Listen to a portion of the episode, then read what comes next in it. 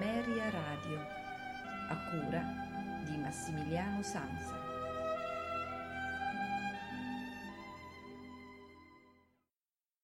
Amici di Ameria Radio, buonasera, benvenuti alla puntata del mercoledì che ormai è consuetudine eh, organizzarla insieme al maestro Giovanni Alessandro Lombardi che mi segnala di volta in volta delle interessantissime esecuzioni o interessantissimi brani eh, magari meno eh, conosciuti. Questa sera invece andiamo sul, sull'importanza dell'esecuzione perché il brano, la composizione è conosciutissima, è il testamento artistico di eh, Tchaikovsky, che fu eseguito nove giorni prima della sua morte.